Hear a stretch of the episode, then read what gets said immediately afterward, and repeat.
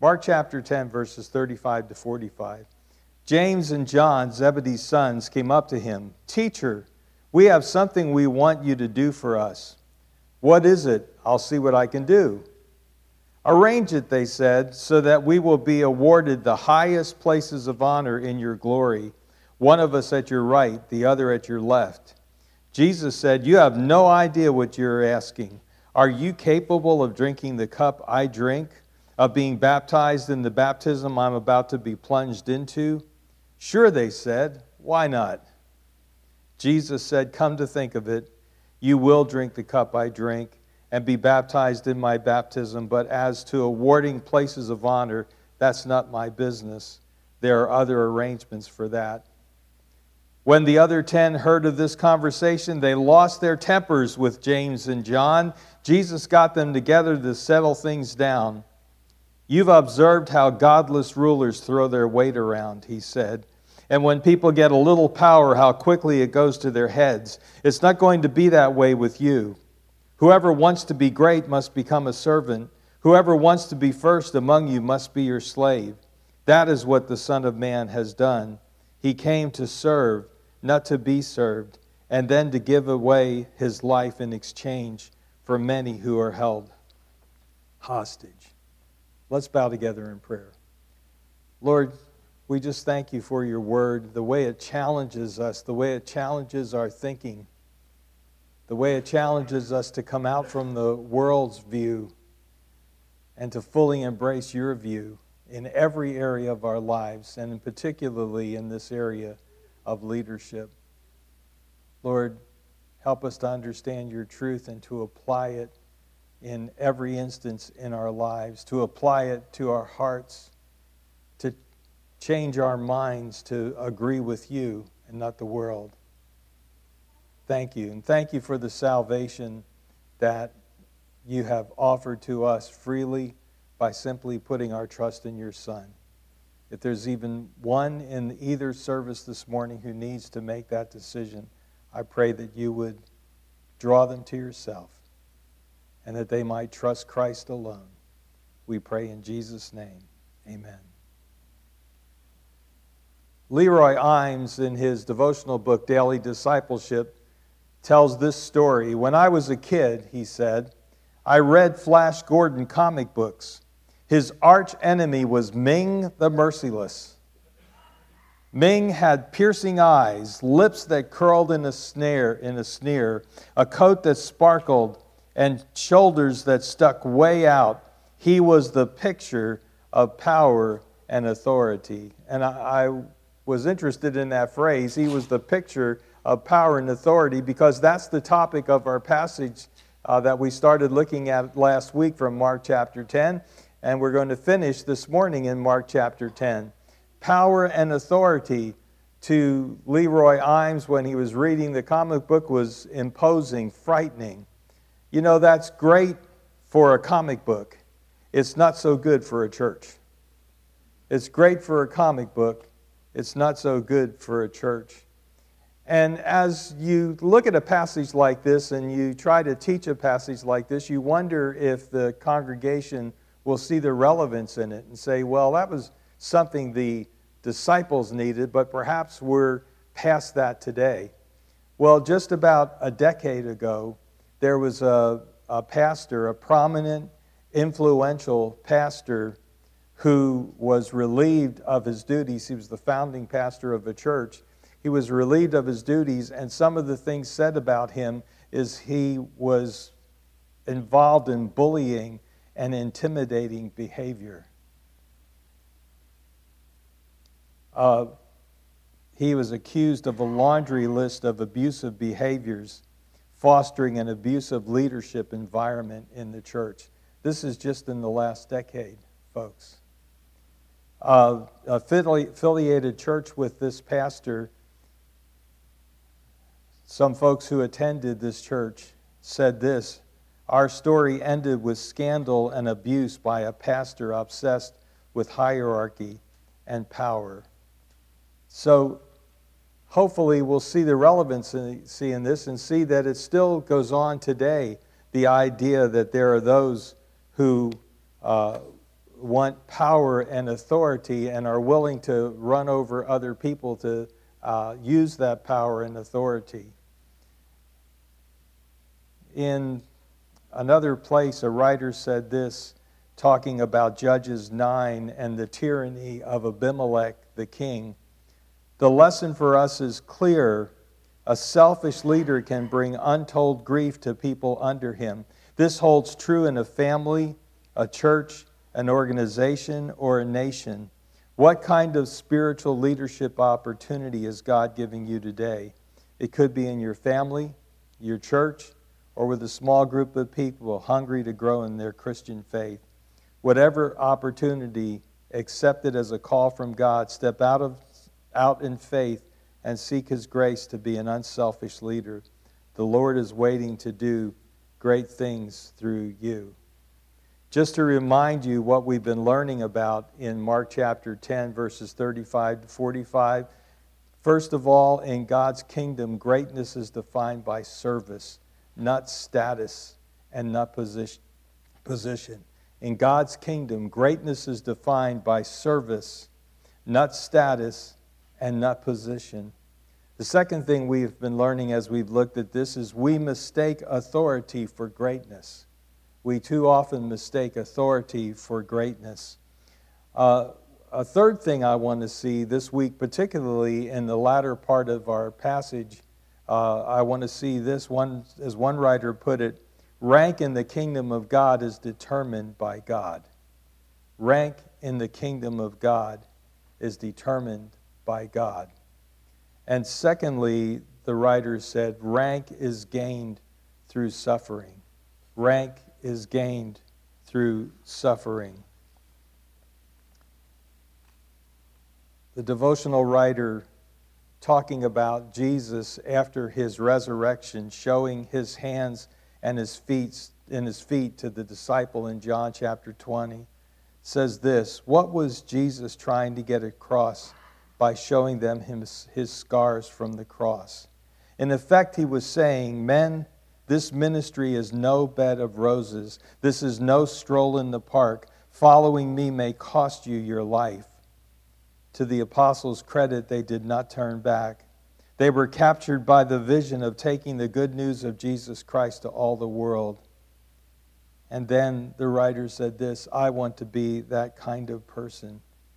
Do you? Jesus tells his disciples again in our passage that suffering is at the heart of service. Suffering is at the heart of service. Well, what a message to the men who would inaugurate the church age. What a message Mark chapter 10, verses 35 to 45 is to the men who would be used to inaugurate the church age. They were to be servants, not masters. They were to be servants, not Lord. Now, lords. Now, we often talk about what Jesus taught the disciples and we often apply it to our own lives, but have you ever thought about where in the scripture do we see that they actually got it? You know, so much of what we've seen in Mark chapter 10 is that the disciples didn't get it. Jesus would talk about his crucifixion, he would talk about his coming passion, he would talk about his death and his burial and his resurrection, and they would immediately begin talking about their own greatness. And we often wonder, perhaps, did the disciples ever get it? Did they ever understand what he was saying? Did they ever apply in their lives the teaching that he is teaching there in Mark chapter 10? And encouragingly, we have evidences that they did. They did get it.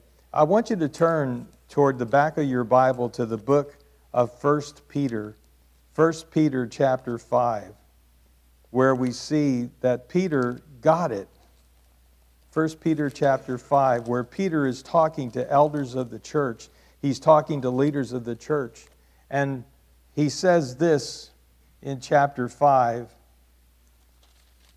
and verse 1 To the elders among you, I appeal as a fellow elder, a witness of Christ's sufferings, and one who also will share in the glory to be revealed. Be shepherds of God's flock that is under your care, serving as overseers, not because you must, but because you are willing, as God wants you to be, not greedy for money, but eager to serve.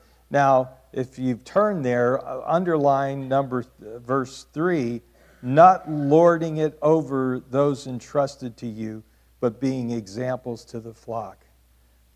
Peter got it. Peter got it.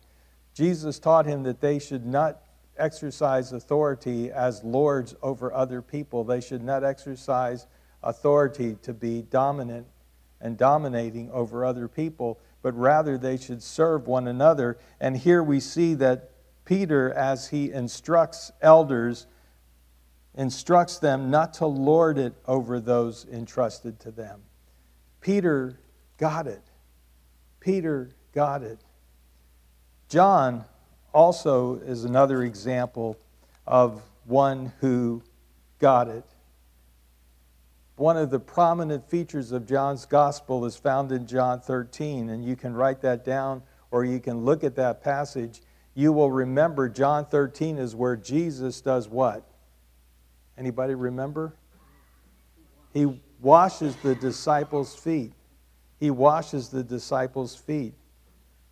John, I think, got it because he spent so much time as he introduced the coming passion of Jesus Christ, as they introduced Jesus' suffering and death and burial and resurrection for you and for me as he introduced that whole section and introduced Jesus' talk, teaching, where did he begin? He began with Jesus taking the part of a servant. We read in John chapter 13, it was just before the Passover feast. Jesus knew that the time had come for him to leave this world and to go to the Father. Having loved his own who were in the world, he now showed them the full extent of his love. The evening meal was being served, and the devil had already prompted Judas Iscariot, son of Simon, to betray Jesus. Jesus knew that the Father had put all things under his power and that he had come from God and was returning to God. So he got up from the meal, took off his outer clothing, and wrapped a towel around his waist. After that, he poured water into a basin and began to wash his disciples' feet, drying them with the towel that was wrapped around him. As you will no doubt remember, that it was the job of the lowliest servant of the household to wash the feet of guests as they came uh, to a dinner. And the reason that they needed their feet washed is because they walked the dusty, dirty streets of uh, the city that they were in, uh, in this case, Jerusalem. They walked those streets, and uh, we don't even want to talk about on a Sunday morning what else was in that dust and dirt. Uh, it was a nasty place. And so you would come into somebody's house, and as a courtesy to you, the lowliest servant in the entire house would wash your feet to wash that dust and that dirt and that muck off your feet uh, as you went to dinner. Well, as the disciples come in, each one of them takes their place at the table, ready to be served. But not one of them thought to wash the feet of the others. I, I can almost imagine it. They're looking around and thinking, well, uh, well, isn't Peter going to do it? Well, isn't John going to do it? Well, isn't, you know, James going to do it? Who's going to do it? I'm not going to do it. If I do it, I'm taking the place of the lowliest servant in the place. I want a higher position than that. But John finally got it because he records for us what occurred at that supper when Jesus removed his outer garment, put a towel around him, and he went from disciple to disciple, washing their feet. Well, you know what happened in verse 6. He came to Simon Peter, who said to him, Lord, are you going to wash my feet? Jesus replied, You do not realize now what I am doing, but later you will understand. And he did, and the others did as we saw as we see. in passages like 1 Peter 5 and John 13. You do not realize what I am doing, but later you will understand. No, said Peter, you shall never wash my feet. But Peter never got up to wash anybody's feet. He just was sure that Jesus shouldn't wash his.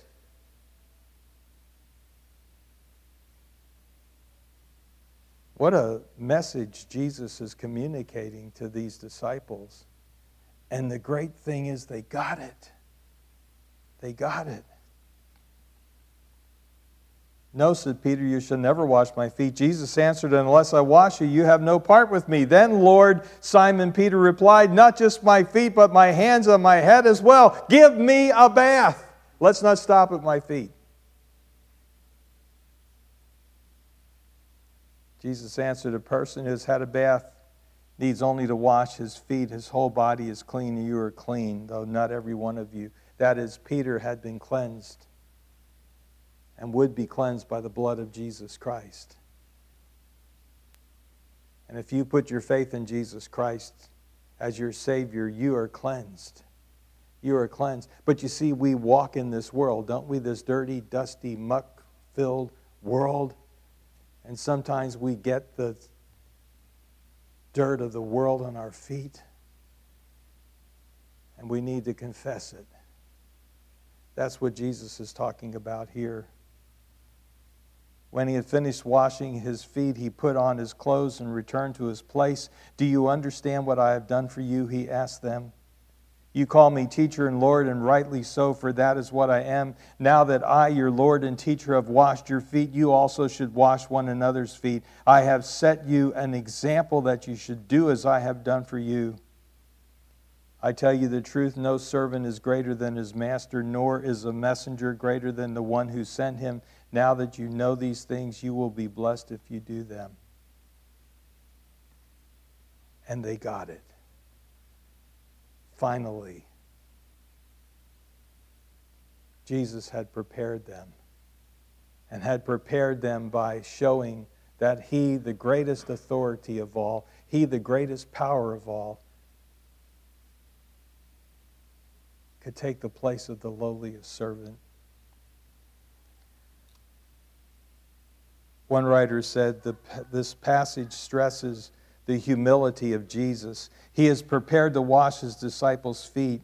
At a Christian seminary in India, there is a statue of Jesus watch, washing Peter's feet.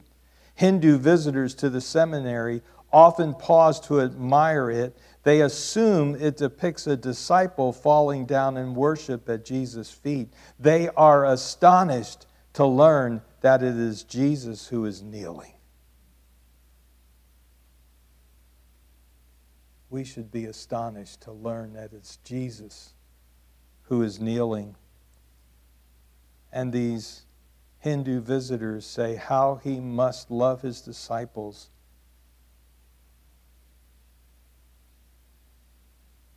We see here a superb illustration of the idea of a servant king, someone who has authority but exercises it by serving rather than dominating others. That's the lesson.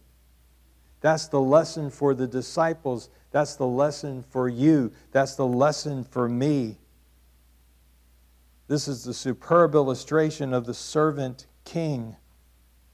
Someone who has authority but exercises it by serving rather than dominating others. And I have shared with you before, and in fact, we gave some of these out about a year ago that in one of my courses, summer courses, after I graduated seminary, our teacher was trying to illustrate for us what Jesus did in John chapter 13. And he inducted us into the order of the towel. And some of you have been inducted into the order of the towel. But I have carried for over 40 years in my Bible this little piece of terry cloth as a reminder that I belong to the one who took the towel and served others and washed their feet. Now, some of you have these from when we handed them out about a year ago, If you would like one, there are still some left. In fact, there are quite a few left. Please just see me and I'll see that you get one.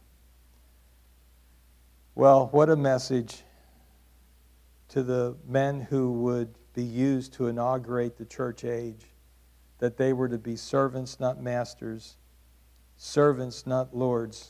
Peter got it, John got it. We are to be servants, not just in the church, servants out in the world. We are to be servants to our spouse. We are to be servants to our children. We are to be servants on the job. And of course, servants in the church. Well, we read in verse 42 after Jesus addresses the disciples in verse 41 of Mark chapter 10.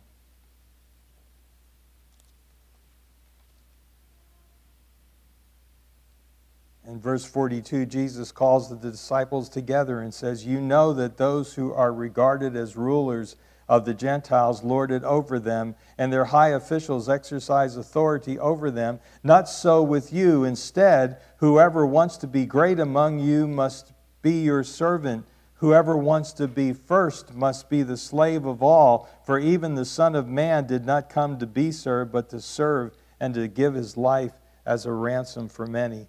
He turns the world's view upside down. He turns the world's view upside down. He, instead of the world's standard of greatness, we are to embrace Jesus' standard of greatness. Not power, not authority, not position, not status, not how many are at my beck and call, but how many may I serve. That's what Jesus calls us to. Jesus isn't interested in producing rulers. He's, introduced, he's interested in producing servants. He's not introduced, in, interested in producing rulers, but he is trying to produce servants. The test for my life and for your life is not what service can I extract from others but what way might I serve others? Jesus affirms, one writer said, the importance of servant leadership. Jesus affirms the importance of servant leadership. The world's idea of greatness is to rule. Christian greatness consists in serving. The world's ambition is to receive honor and attention. The Christian's desire should be to give others honor and attention, to attend to others rather than to be attended by others. The world's idea of greatness is crowns and ranks and wealth and high position. God's way is in devoting ourselves to the care of the weakest and the lowliest of his flock. That's what Jesus is trying to communicate to his disciples. Tony Dungy, in the devotional book I've mentioned to you from time to time, has a section on what he calls mentor leadership. I think that you could actually take that term mentor leadership and change it to servant leadership as Jesus does here. Dungy says this leadership isn't always about having the right answer or about telling others what to do. As a matter of fact, leadership is not about either of those things. There are plenty of smart, aggressive people who are very poor leaders. Instead, leadership, particularly the kind of leadership Christ exemplified and calls us to, is all about serving others.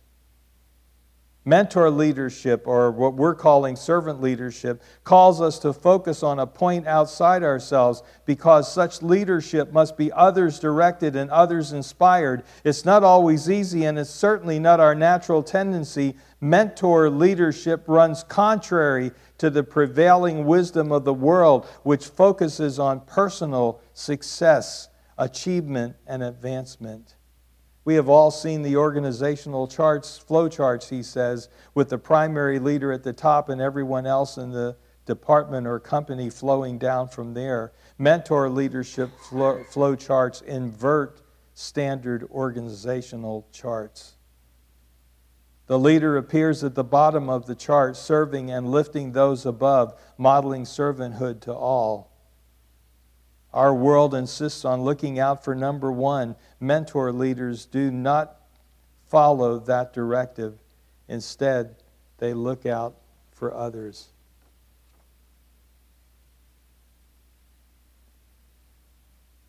You know that those who are regarded as rulers, Jesus says, of the Gentiles, lord it over them. Their high officials exercise authority over them. Not so with you.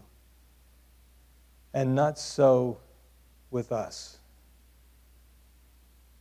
Oswald Chambers said the great hindrance in spiritual life is that we will look for big things to do. But Jesus took a towel and began to wash the disciples' feet. We love big service. We love big service that draws attention to ourselves. But our service is so that we might draw attention to Jesus Christ not to ourselves. In a recent uh, Daily Bread, the writer was talking about the priests, the Gershonites and the Kohathites and the Merarites, Merarites, who were assigned seemingly mundane tasks cleaning the furniture, the lampstands, the curtains, the posts, the tent pegs, and the ropes. Yet their d- jobs were specifically designed by God. The writer makes the point that the priests got the glory, so to speak, but were no more important than these who took care of the physical, the mundane tasks of cleaning the furniture and the lampstands and the curtains and the posts and the tent pegs. The writer says, What an encouraging thought. Today, what many of us do at work, at home, or in church may seem insignificant to a world that values titles and salaries, but God sees it differently. If we work and serve for His sake, seeking excellence and doing so for His honor, even in the smallest task, then our work is important because we are serving our great God. So, whatever the service God has called me to, whatever the service God has called you to, He receives glory and we fulfill His desire for us by doing that, whether it is seen by the world as menial or it is seen by the world as great. That's not the important point. The important point is doing what God has laid out before us. I mentioned earlier Leroy Eims. He has a section about Nehemiah chapter 3, which says the high priest and his fellow priests went to work and rebuilt the sheep gate. That is, even the priests and the high priest participate in the rebuilding of the wall of Jerusalem. Imagine that, he said, holy priests doing common labor but verse 5 mentions a section of the wall repaired by the men of Tekoa, whose nobles would not put their shoulders to the work under their supervisors. When we are doing God's work, when we are doing God's will, there are no menial tasks. There are no tasks beneath us that we might do. Eims says this even the King of Kings, Jesus Christ, did not come to be served, but to serve. Service takes many forms, some highly visible and some behind the scenes, but each type, each type is essential for the work of God. Each type is essential for the work of God. Well, Jesus goes on to say, Not so with you, verse 43. Instead, whoever wants to become great among you must be your servant. Whoever wants to be first must be the slave of all. And then he gives as himself the greatest example of all that you and I could find anywhere the example of himself where he says, Whoever wants to be first must be slave of all, for even the Son of Man did not come to be served, but to serve and to give his life as a ransom for many. If Jesus himself came, and, and I, I don't have time this morning, my hourglass is vastly running, quickly running out. Uh, I want to give Steve plenty of time.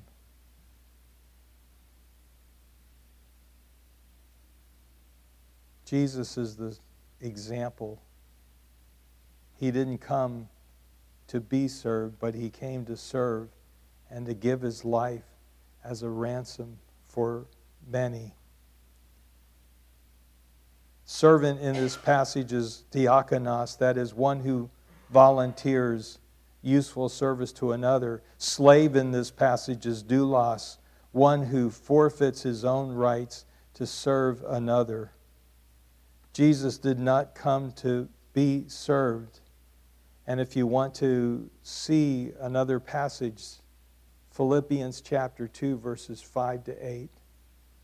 Let this mind be in you, which was also in Christ Jesus. That's Paul's great poem of Jesus' incarnation, of Jesus' humanity, and he came in the form of a servant. He came in the form of a servant. Why did he do that? He came to give his life. The climax of Jesus' service was his death. I want you to think about or write down four words in your Bible or on your sermon note sheet. Write down four words about Jesus' death. His death was voluntary, his death was sacrificial, his death was vicarious, and his death was obedient. Voluntary, sacrificial, vicarious, and obedient. What does he mean when he says, For even the Son of Man did not come to be served, but to serve and to give his life as a ransom for many? The word for ransom there is the word lutron in Greek, and it means the price paid to free a slave. You see, you and I were in slavery to sin and death. You and I were in slavery to sin and death before we came to faith in Jesus Christ, before we knelt before the cross and took Jesus as our Savior and embraced Him as our Savior. How could we be free from sin? How could we be free from death? Because Jesus paid the price. He paid the price to free us, as even the lutron or ransom was paid to free a slave. The price of release of slaves or the price of release of captives from bondage. You and I have been released, we have been redeemed. People are captive under the power of sin and death and cannot free themselves. Through Jesus' death, his substitutionary death, his vicarious death, he paid the price that set us free. He paid the price that set us free.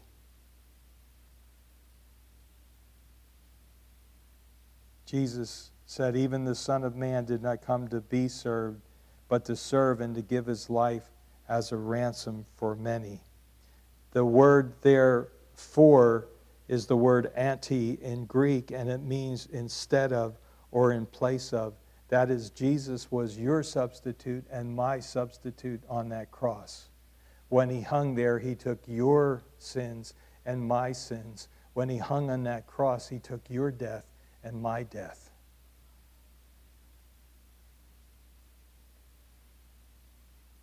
He came to serve and he came to save.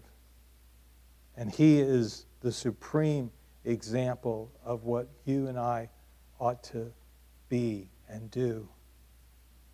Oswald Chambers said, No matter how men may treat me, they will never treat me with the spite and hatred with which I treated Jesus Christ. When we realize that Jesus Christ has served us to the end of our meanness, our selfishness, and sin, nothing that we meet with from others can exhaust our determination to serve men for his sake. Let's pray. Father, may we determine in our hearts to be people of the towel people of the order of the towel, remembering our Savior, remembering how the lives of the disciples went from being concerned about their own greatness to teaching us about the greatness of Jesus Christ. To teaching us about the need to serve one another. Thank you, we pray in Jesus' name. Amen.